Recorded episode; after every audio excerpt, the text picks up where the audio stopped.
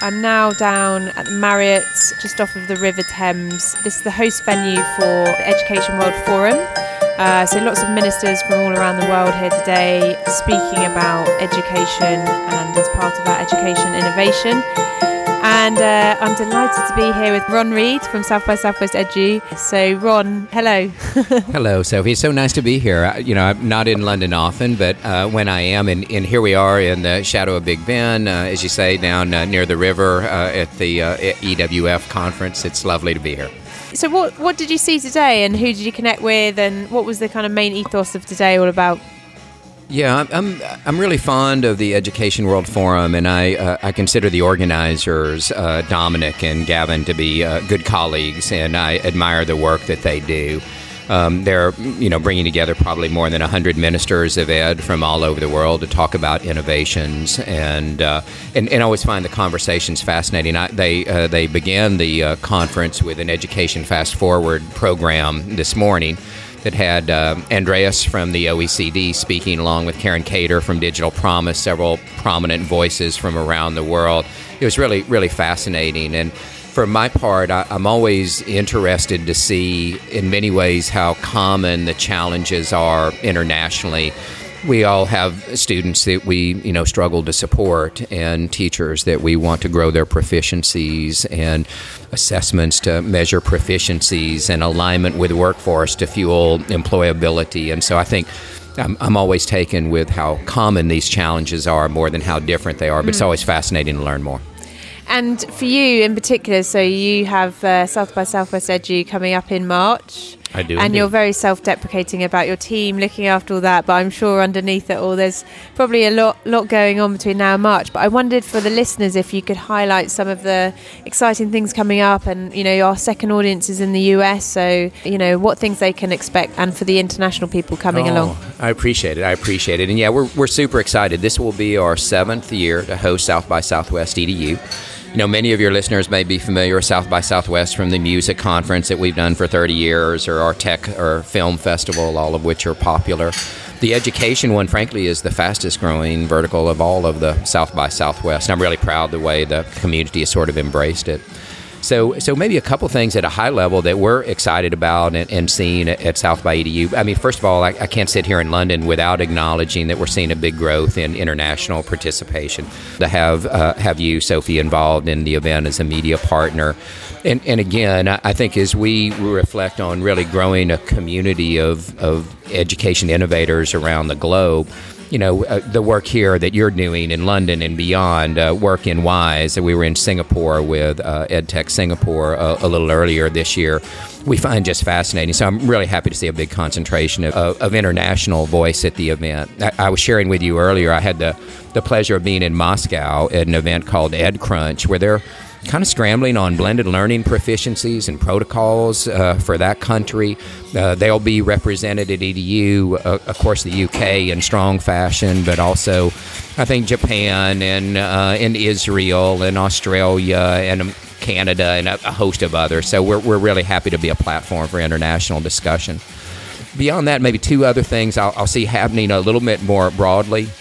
One is seeing a big explosion in sort of immersive programming and content, uh, AR, VR, Maker, uh, all of these high interest student engagement solutions are really, I, I think, finding great traction and energy. Uh, the, the other thing uh, in, a, in a little different uh, environment that has taken, uh, that has surprised in a pleasant way, my view of things has been the, the growth of higher ed participation at the event this year if I step back and think about it, I think in round numbers, our community this year at South by EDU will be probably 30% K 12, primary, elementary, primary, um, probably 20% higher ed, um, probably 30% ed tech entrepreneurs in business. And we've seen a big growth in nonprofits engaging at the event. So about 20% of our community are from the nonprofit mm. sector. And, you know, across that, we'll sprinkle in a number of policy folks and parents and students themselves. But in big chunks, those would be fair portrayals of the community we're looking forward to seeing in March. Okay, excellent. And then how about uh, some of the speakers that you've got lined up this year?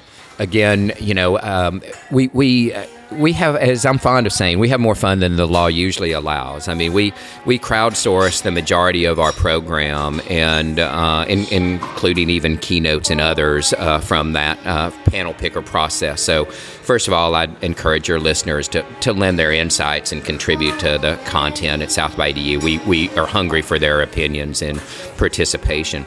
Um, if, if I just reflect for a moment on some of our major stage speakers, our keynotes, I think they both represent the unusual nature of South by Southwest, but but also sort of our roots in the in the sector very deeply.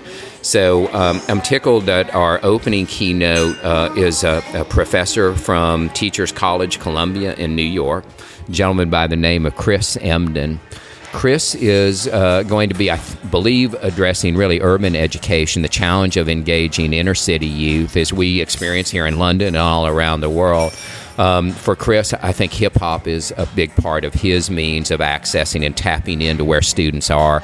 Now, we talk a lot about putting the student at the center, and I think Chris is going to have some insights, or at least many of our students, in how to uh, how to reach them in order to teach them. So I'm really tickled to have Chris on the program. Also, uh, we have uh, Sara Goldrick Rab is a, a keynote speaker. Sara is really proficient, has been chronicling higher ed initiatives, and in fact is coming off of a multi year survey and study of, of, students in higher ed in the U.S. And I think, as always, there's a really vibrant conversation going on as the cost and value of college, its alignment with employability, and I think she'll help advance that discussion. But but as an example again of, of sort of this intersection of culture and learning that we think is in many ways the sweet spot for South by uh, EDU. Um, I'm super excited to have a gentleman you know, uh, Sophie, mm-hmm. a guy by the name of Tim Ferriss on the program. Tim is a, a, popular author and podcaster in the U.S. He's uh, written several books. Uh, the Four Hour Body uh, gave a lot of insights uh, as to you know running your body. The same way the Four Hour Chef uh, gave some great strategies. At a deeper level, both of these books are, are less about the body or food than they are about hacking learning and really mm. looking for shortcuts to have a difference in the world. So I'm droning on too long, but I no, think between I, Chris I, and Sara, I, I was just musing because um, I think if I took it right back, uh, probably reading the four-hour work week was one of the catalysts to me leaving my job. Uh, and launching a podcast and not um, you know there's not it's not to say that I agree with everything in it but I think just um, yeah, it makes you think about things differently. So yeah, very excited to go. One, of, one of the things that stuck with me was he, I think, and, and I'll, I'll, I'll misrepresent this, so please read his book to get the true scoop on it. But I think he describes ten or twelve statements that if you master, or if he masters, believes gives him proficiency with a language. Hmm. And there, there are statements in future and past tense and with key vocabulary. And he, he generally feels that if he can deliver those 8, 10, 12 sentences with proficiency, and can master the language to do that in other languages that he can in fact use that. And so again just a great example of a guy who is driven to learn out of sort of an insatiable desire internally it's sort of less about the structures and mm. credentialing than it is just about the human to human pursuit of wanting to know. And that's what i love about having tim on the program. Awesome. And um, the rest of your week what does that look like? Oh, I'm super uh, again super excited to be here. Um, you know, my, my team, as you say, is is really at home doing the hard work, and, and they know me well enough to say, "Get out of my hair, please." Um, you know, don't don't help us any further with this. They're they're in the final stages of really producing what was going to be a spectacular event. So I have the good fortune of running around and just promoting. So in addition to meeting folks like you and, and attending the Ed World Forum, I'm looking to uh, looking forward to a, a, quick day at Bett uh, before I scramble back to uh, to Texas, and then I've actually got uh, tours lined up where I'm in Boston and New York York and back in Washington, D.C. before the event to just, you know, sort of bang some cymbals and uh, invite some folks to come down and, and visit with you and all the other folks at South by. Amazing. Well, I'm really, really looking forward to it. And uh, everyone listening, I will put in the, the links and all the all the bits you need in the podcast show notes. So thanks very much, Ron. Oh, thank you, Sophie. Always a pleasure. To the conference center, please enter your passcode, followed by the pound sign or hash key.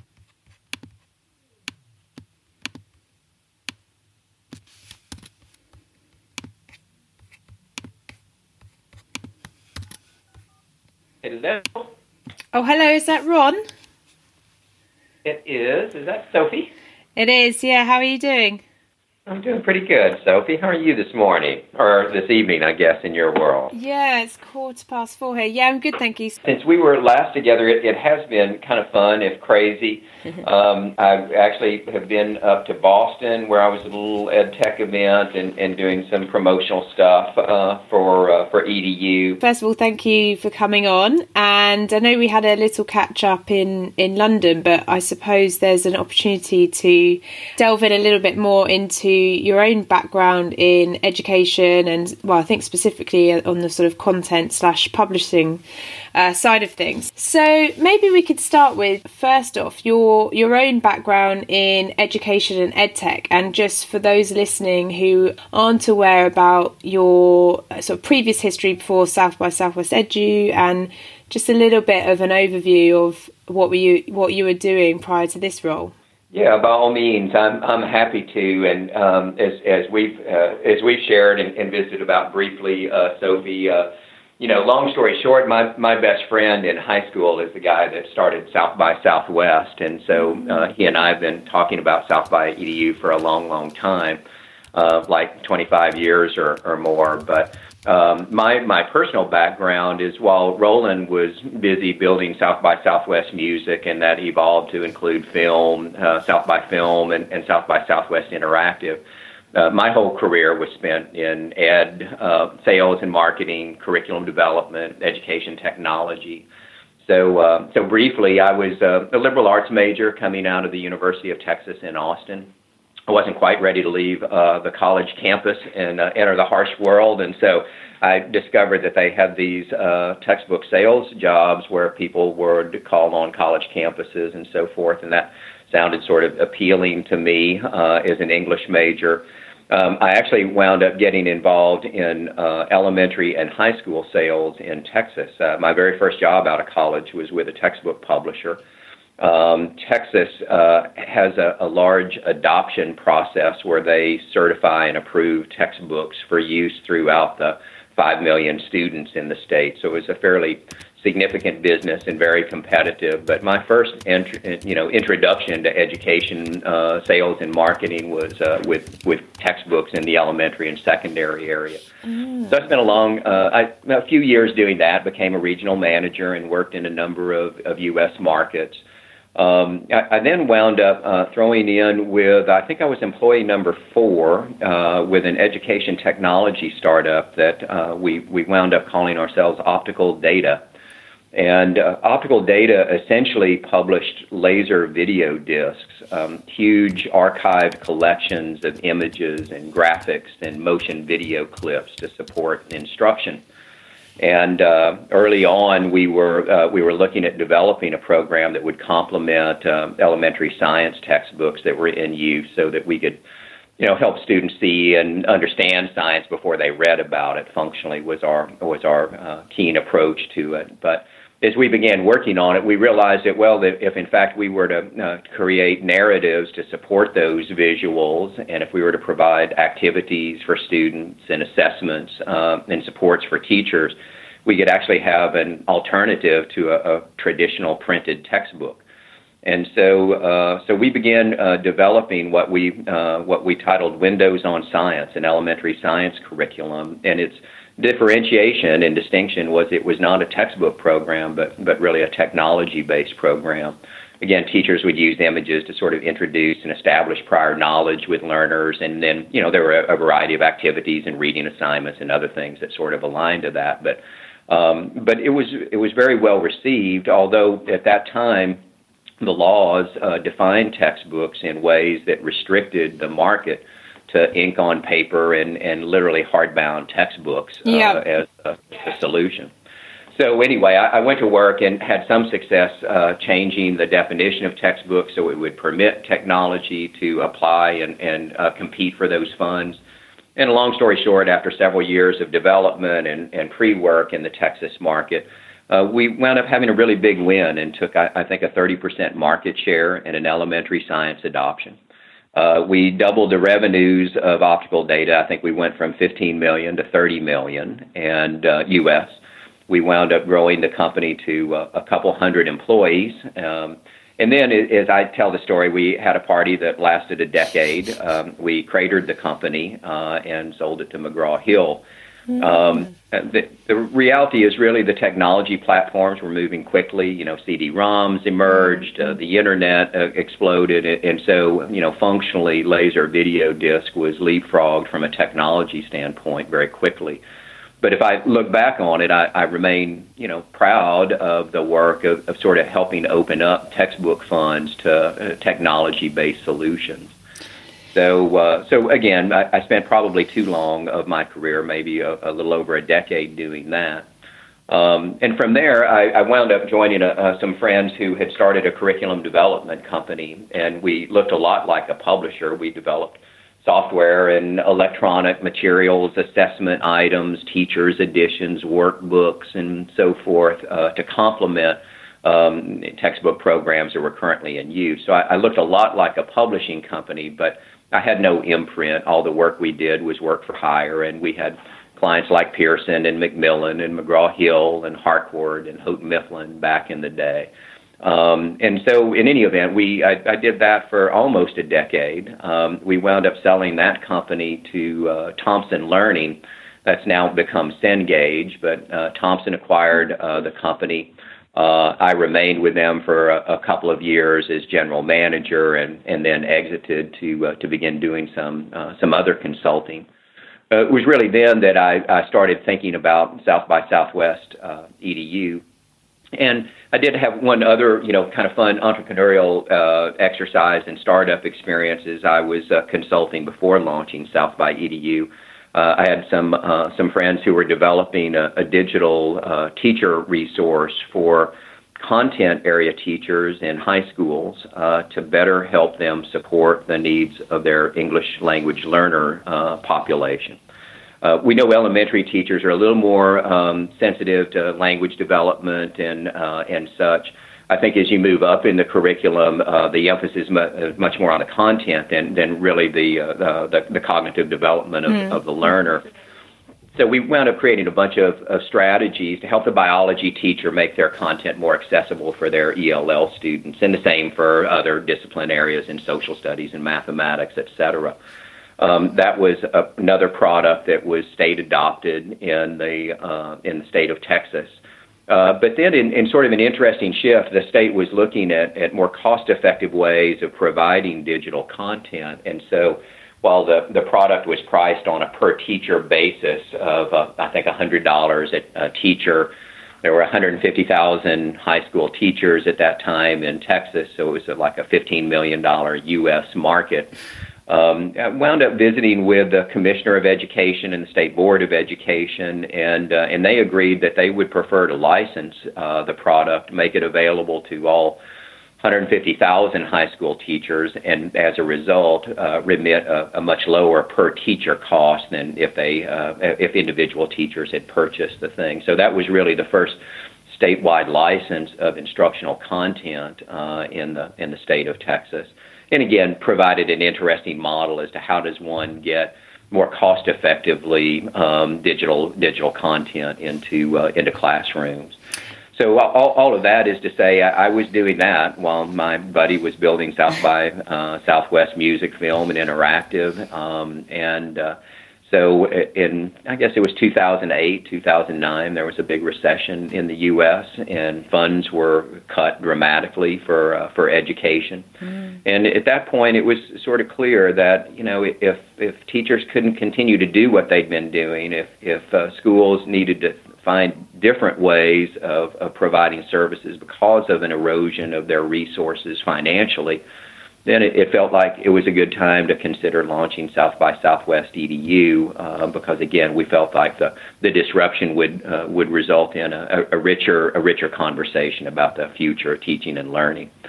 So you're you're very kind to, to let me ramble on. So I, I hope I, I hope I haven't gone on uh, at too much length. But again, proud proud of the background and, and felt like it, it put me in a really nice position to appreciate some of the opportunities and challenges um, yeah. as we were on South by. Well, it's really interesting, um, and especially at the moment for, for a couple of reasons. Because, um, well, one is I'm reading um, Drive by Daniel Pink, and in there he he refers to the, um, I suppose the competition uh, between Encarta and Wikipedia and the un- unlikely winner at that time. So, you know, you've got all of the resource and the money and the sort of market leader in Encarta, and then obviously this new sort of crowdsource model coming through, and, and, and wondering what your thoughts on that were at the time, because I suppose that was uh, around the late uh, 80s when that happened. Um, and then the other thing is is that the last episode of the EdTech podcast that went out was uh, at an event called EdTech for Publishers, and so there you know you've got lots of those publishers that you mentioned, so the Pearsons, the McGraw Hills, the Oxford University Press, um, and then um, you know the AI companies, the VR companies, the audio book publishers. And I thought it'd be interesting to get your perspective on I suppose to what extent content and publishing is always balancing, um, I suppose, ticking off what's in the curriculum and then also thinking about sort of supplementary resources. So you mentioned on your laser video discs, you know, you would have uh, whether that was film or images and sort of searchable supportive uh, supporting resources so it's just you know to what extent you think things have moved on or the same questions are still being asked and just getting that review of, of you know over the last uh, ten years or more. Yeah, I, I think a fair point, and, and you know, I, I hadn't really thought about the Encarta Wikipedia uh, sort of exercise and experience uh, until you you remind me of it, uh, Sophie, and and I think it, it's it's kind of a, a poignant um, you know uh, time to reflect on and look back on. I think you know, again, from sort of a classic and, and structure of education standpoint, um, the, the, the, the issues surrounding Wikipedia and the crowdsourced, I think, is one of the really first vibrant crowdsourced models. There was a great deal of, of um, skepticism as to the mm. vibrancy and accuracy of the data. And, and so I think that a really powerful uh, evolution to appreciate the power of community today compared to where it was then. But I, I think that you know I, I recall a, a lot of uh, you know a lot of focus on you know sort of um, oh. Uh, uh, media literacy and uh, vetting and verification of supports, and as the the internet is coming on, the um, you know the imperative of footnotes and so forth to sort of speak with uh, veracity and confidence uh, to to the data that's being presented, and, and so you know, obviously, I, I think the you know society has become much more uh, comfortable with and appreciative of their direct voice and contribution through the uh, through the crowdsourced environment. But I and so I, I think that there was a reluctance on the part of the industry and the sector at large to sort of recognize and embrace uh, these. I, I recall, you know, running around with this you know, this the shiny laser video disc. And you know, I was early on the laughing stock of a lot of the, the major major publishers. Um, it, it amazed me that at such point as we were successfully approved and, and really competing in the marketplace, you know, in, in a matter of, uh, of two weeks, uh, all of these uh, uh, core textbook publishers uh, promptly had laser video discs as supplements to accompany them. Um, and so, uh, so again, I think the transition is is much more authentic and sincere. Um, I think the digital transformation that um, that you know we see the marketplace going through with access to you know to open source content, to the the power of the internet, to crowdsourced and you know uh, kind of locally developed uh, programming and content um, is is a you know is a challenging opportunity for uh, the way business had forever been done up to that point in terms of a small number of prominent providers who really own the market. So I, I think the the market, you know, little players like optical data helped sort of expand the recognition that there were there were resources that were compelling beyond the the usual suspects in terms of providers. And and I think like you know like good businesses, if I reflect on you know the majority of the the larger companies, they've become you know much more aggressive in terms of really driving uh, digital transformation. Mm. I think appropriately they're they're doing so in response to the marketplace. Um, again, optical data, we were we were pretty far ahead of our time. Uh, we were we were lucky that we experienced a little bit of success, if if fleetingly, Um, but uh, but it's a it's a dangerous place to be, and you know we were a scrappy little startup with uh, initially you know a handful of employees.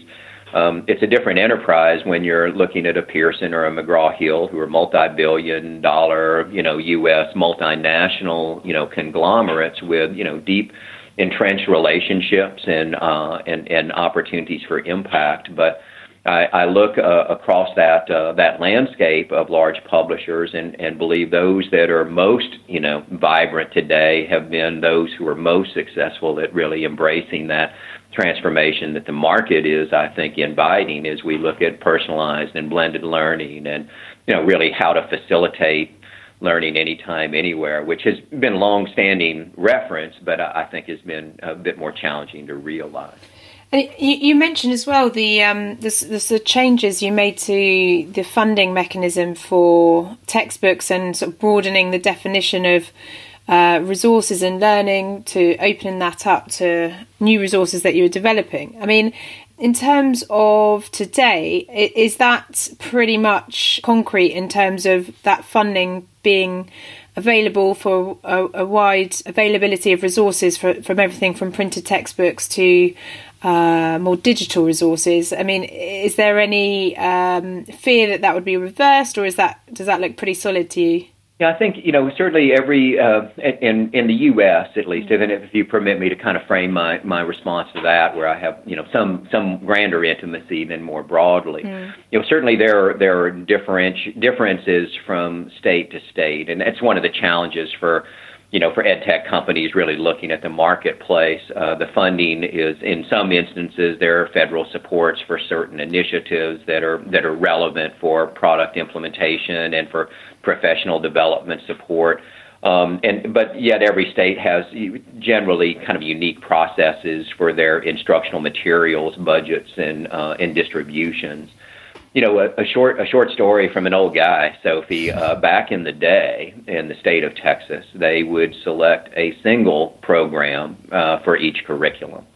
So, if you were the successful publisher whose reading program was adopted in Texas, you did not go door to door to compete with other reading programs for that uh, school district's uh, business.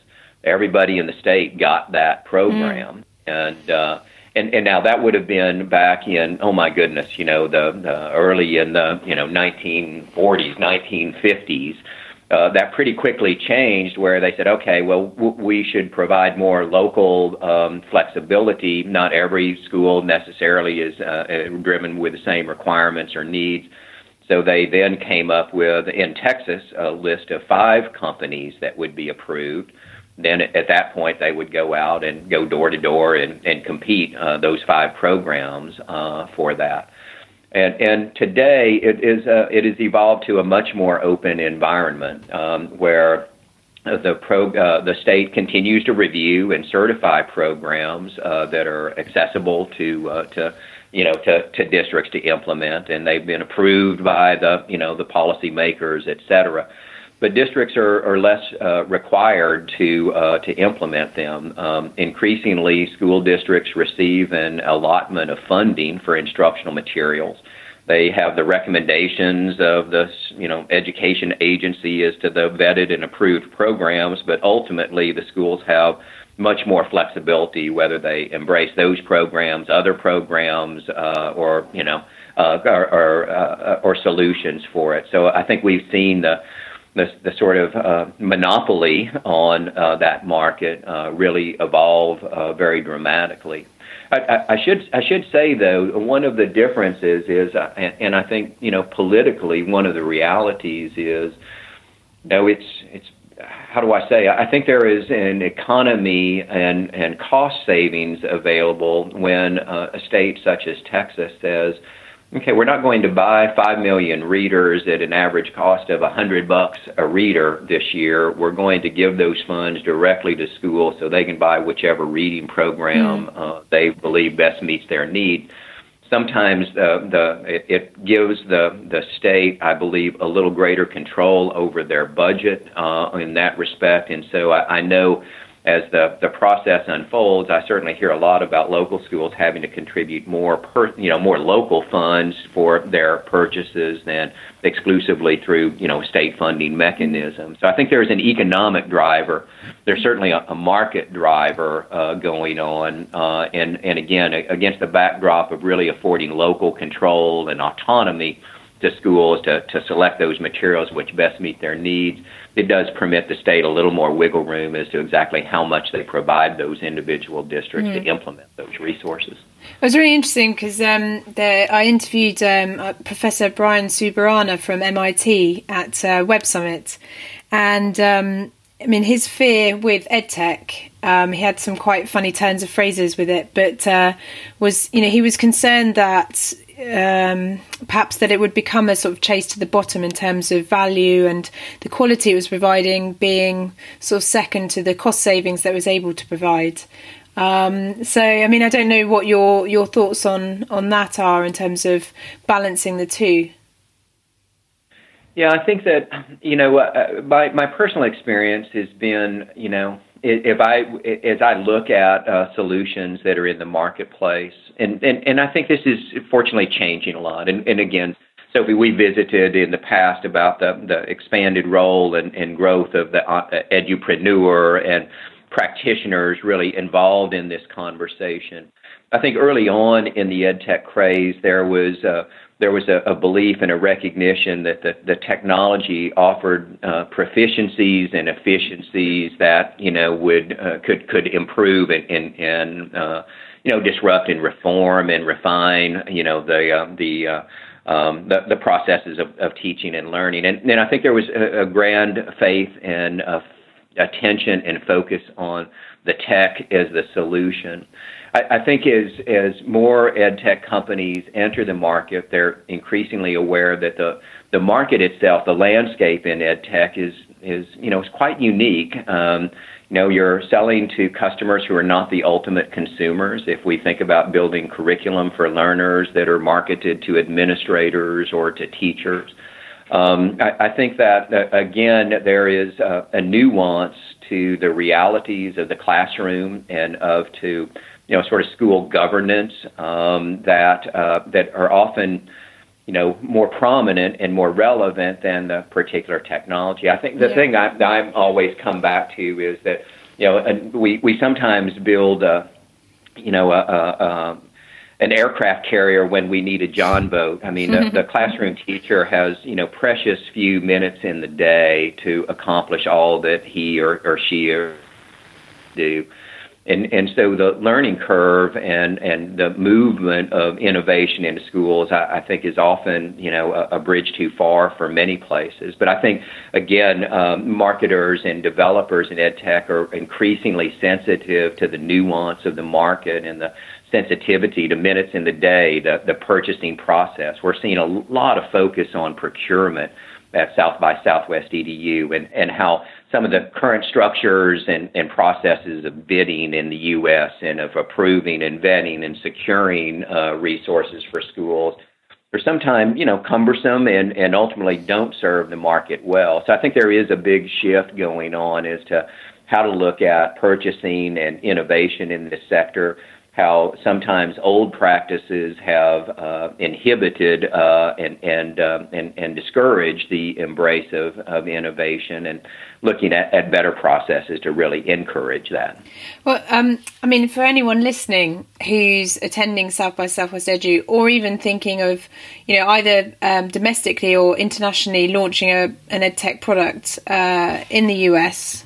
Um, with your sort of previous uh, record, so obviously with one of those startups that was gaining 30% market share and going and negotiating with the policymakers and so on, if you had a message to um, some of the startups or some of those businesses um, who are negotiating a new uh, education landscape and one that, you know, is obviously seeing a new um, education secretary come in, what are the things that you would advise them to look out for or you know which decision makers should they be thinking about and um, are there any things coming up that you think they should be aware of as well oh goodness um, Yeah, a, a few things. I, I, think you know, as, earlier alluded, and again, I, I think this is, is is more second nature than perhaps it, it, it once was. But you know, I, I recall from my startup days um, uh, some good counsel that I received at one point that in, instead of uh, talking 80% of the time, I should be listening 80% of the time. And so I think that again, there is there is a powerful seduction to innovation in the startup and the you know the founder CEO conversation and the initial pilots and the energy and the enthusiasm and the excitement of that, which is really palpable and, and lovely and, and inspiring. I, I think that there is, again, a real sensitivity to understanding the market, seeing what problems this well solves. Um, mm. You know, another observation I have is that so often when something goes in the front door of a of a of a school building, something's going to get you know pushed out the back door. There's again just an overconsumption of minutes in the day uh, for this. Um, but I, I, do think on the good news side that um, if, if, as an entrepreneur I, I would reflect on it, I, I, think some of the the changes in uh, the administration in the U.S. and I, think it's a, a general uh, a general perception. We'll see to what degree it's really merited and, and borne out. Um, but that uh, it's likely that states and local authorities will have grander, you know, uh, say. Uh, I, I think the uh, the general sense is there will be less dictates from um, you know from the, the federal government and greater greater local control and flexibility. I think that is a bit of a shift from you know a, a very supportive uh, funding uh, uh, supportive uh, Department of Ed who use funds to really drive change, and I'm sure that will continue um, to a great degree. But we're certainly hearing a lot about the uh, the revived uh, and, and, and and sort of revived presence of local decision making of state authority as it aligns with education initiatives and practices. Um, and at the end of the day, I, I think the education sector is really one that is all about relationships and. Um, you know, it's one of the things that we love about uh, our work here at South by Southwest EDU is you know, we're familiar with a number of business convenings and pitch programs and opportunities for entrepreneurs to, you know, to, to receive some recognition. You know, what's really critical from our worldview is that we put them in the context of, you know, thousands of, mm. of practitioners and classroom teachers and administrators. We think that that, uh, that that dialogue is really critical and powerful and is one that we really enjoy championing. Uh, I should share with you as well, Sophie. I'm really tickled. We've got uh, you know a really nice international array of ed tech startups uh, coming to, to South by EDU this year from you know certainly the UK and from Europe, but I, I know increasingly uh, from Asia, Japan. Um, from uh, we've got a, a contingent from Russia uh, joining us. We're seeing new uh, interest and participation out of Mexico. Uh, Canada has long been uh, prominent at South by EDU. So we, we love we love attracting international ed tech entrepreneurs and you know for my work and, and travel around the world the last couple years um, I've been taken with in many ways the, the sort of similarity of challenge uh, um, be it you know in Asia or in uh, Europe or in the U.S. I mean there are fundamental questions about you know, sort of skills and skills development, uh, assessment to determine mastery, employability of students, you know, and student engagement uh, that is going on. Um, and so I, I'm always taken with the, there. There are many more things in common than there are different in these uh, in these uh, conversations we have around the country. Briefly, I'll, I'll share. I was at a very cool event in Moscow called EdCrunch um, they were all over blended learning and teacher proficiency and you know connectivity and yeah, I think conversations that we are all sharing in. And I, I don't know what I expected, but I found that somewhat surprising and, and intriguing and interesting to me. And I mean, from also when you were involved in this years ago when you were sort of developing up the or even in the first bit when, in terms of publishing sales and then developing up your own startups um, and exiting from those. Are there any um, books, resources, or people that really sort of shaped you that you go back to always quote from or think about in terms of framing, um, you know, s- some of those experiences that you've had that you think would be uh, you'd like to share with people listening in as well? Oh, you're very kind. Um, you know, I, I, perhaps perhaps more than resources, it mm-hmm. was uh, it, at least something that's always been a sense to me is that you know for a very busy you know education sector who are chartered with you know the the the, the learners who are in front of them today, mm-hmm. um, that you know innovation and and I think we've seen this over the last you know decades. Um, I mean, it's a slow process. It's an incremental process. It is you know, not a sector that takes risk lightly, uh, particularly when they factor in the equation of the learners that are affected today and, and in the process. So I, I you know, my, my personal uh, approach has, has served me well. I, I don't know that it is a, a recipe uh, for, for the moving forward. Um, but I, but I think change that is within an arm's reach. I think that in order to, to, to make change effectively, you have to ensure success, and that I think requires sort of an incremental, you know, evolutionary rather than revolutionary approach to it. You know, having said that, I say again, I, I don't know that that's the guidance that will serve us well. If if we were to, to visit again in a decade and look back, I, I may be very foolish with that perspective and observation. It served me well through my career but I do agree things are moving very rapidly. And you know, as a quick aside, Sophie, you know, we're finding a lot of very interesting conversations evolving about teaching and learning that are not defined really by the structures of the institution mm. and uh, you know and the and it's one of the reasons uh, as as we chatted I, I'm so excited to have Tim Ferriss uh, on the program I mean he I think he's an unusual speaker for an education event, but I, I felt like he was a perfect voice uh, for what we are seeing from the community as we crowdsource our program, and that is, you know, great interest in this, you know, kind of learning as a lifestyle. And, and when I think of Tim, I think of somebody who's hacking learning uh, out of his own, you know, drive and, and personal interest and, and uh, inspiration rather than for a credential or or for a you know for a, um, a degree plan or, or something along those lines. And I yeah. I, I see it in, in the conversation about redesigning learning uh, to be more learner centric. Um, I see it in conversations about sort of wraparound supports for enabling students to be able to learn when they come to school. I see it in the context of equity conversations, be it girls in STEM or underserved students or you know, employability opportunities from a, a, a talented, uh, you know, outbound class. Uh, so, uh, so anyway, I, am really intrigued and, and, believe that we're seeing more and more uh, in this sort of intersection of learning and culture than than uh, than than we have in the past, and and so I, am enjoying that that sort of vibrancy of the conversation. So it's quite funny because I'm at my parents as we speak, and they're obviously retired, so we we always remind them that we'll be paying for their pensions and make them feel bad. you know, it's, I agree, and and that would that would be maybe one final observation or. on, on this point to share is we're seeing a lot uh, again I, I've mentioned employability I think we're seeing a grander interest in sort of workforce development and, and fundamental lessons and learnings uh, from the education sector about engagement and teaching and learning and chronicling mastery and credentialing.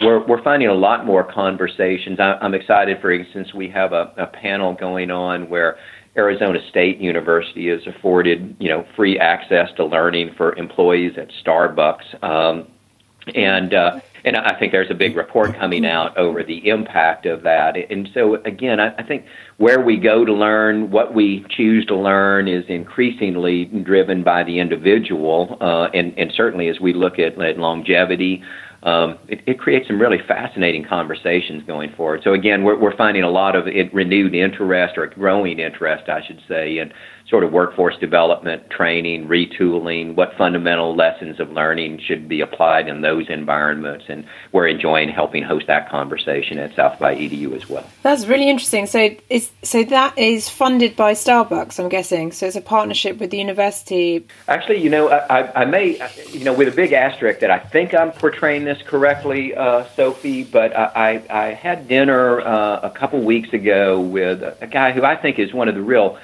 sincerely disruptive, innovative thinkers in, in education. Um, uh, he's the gentleman who's the founder and uh, CEO of EdX, uh, that uh, MOOC provider that is a nonprofit uh, funded through MIT and Harvard. And, and Anant, I, I just again really appreciate his his his thinking and his strategies and approach to sort of enrich learning more broadly. And, and, and as we were visiting, he was sharing how you know his his platform for MOOCs is open and freely available, which I, I think is uh, is amazing. And again, I, I may not be characterizing this entirely correctly, but I believe that uh, the uh, the uh, opportunities for Starbucks employees were on top of the Open edX platform, that they had free access to those courses, and that uh, should they wish a credential, as in a recognition that the course was uh, was produced by MIT and they wanted an MIT credential,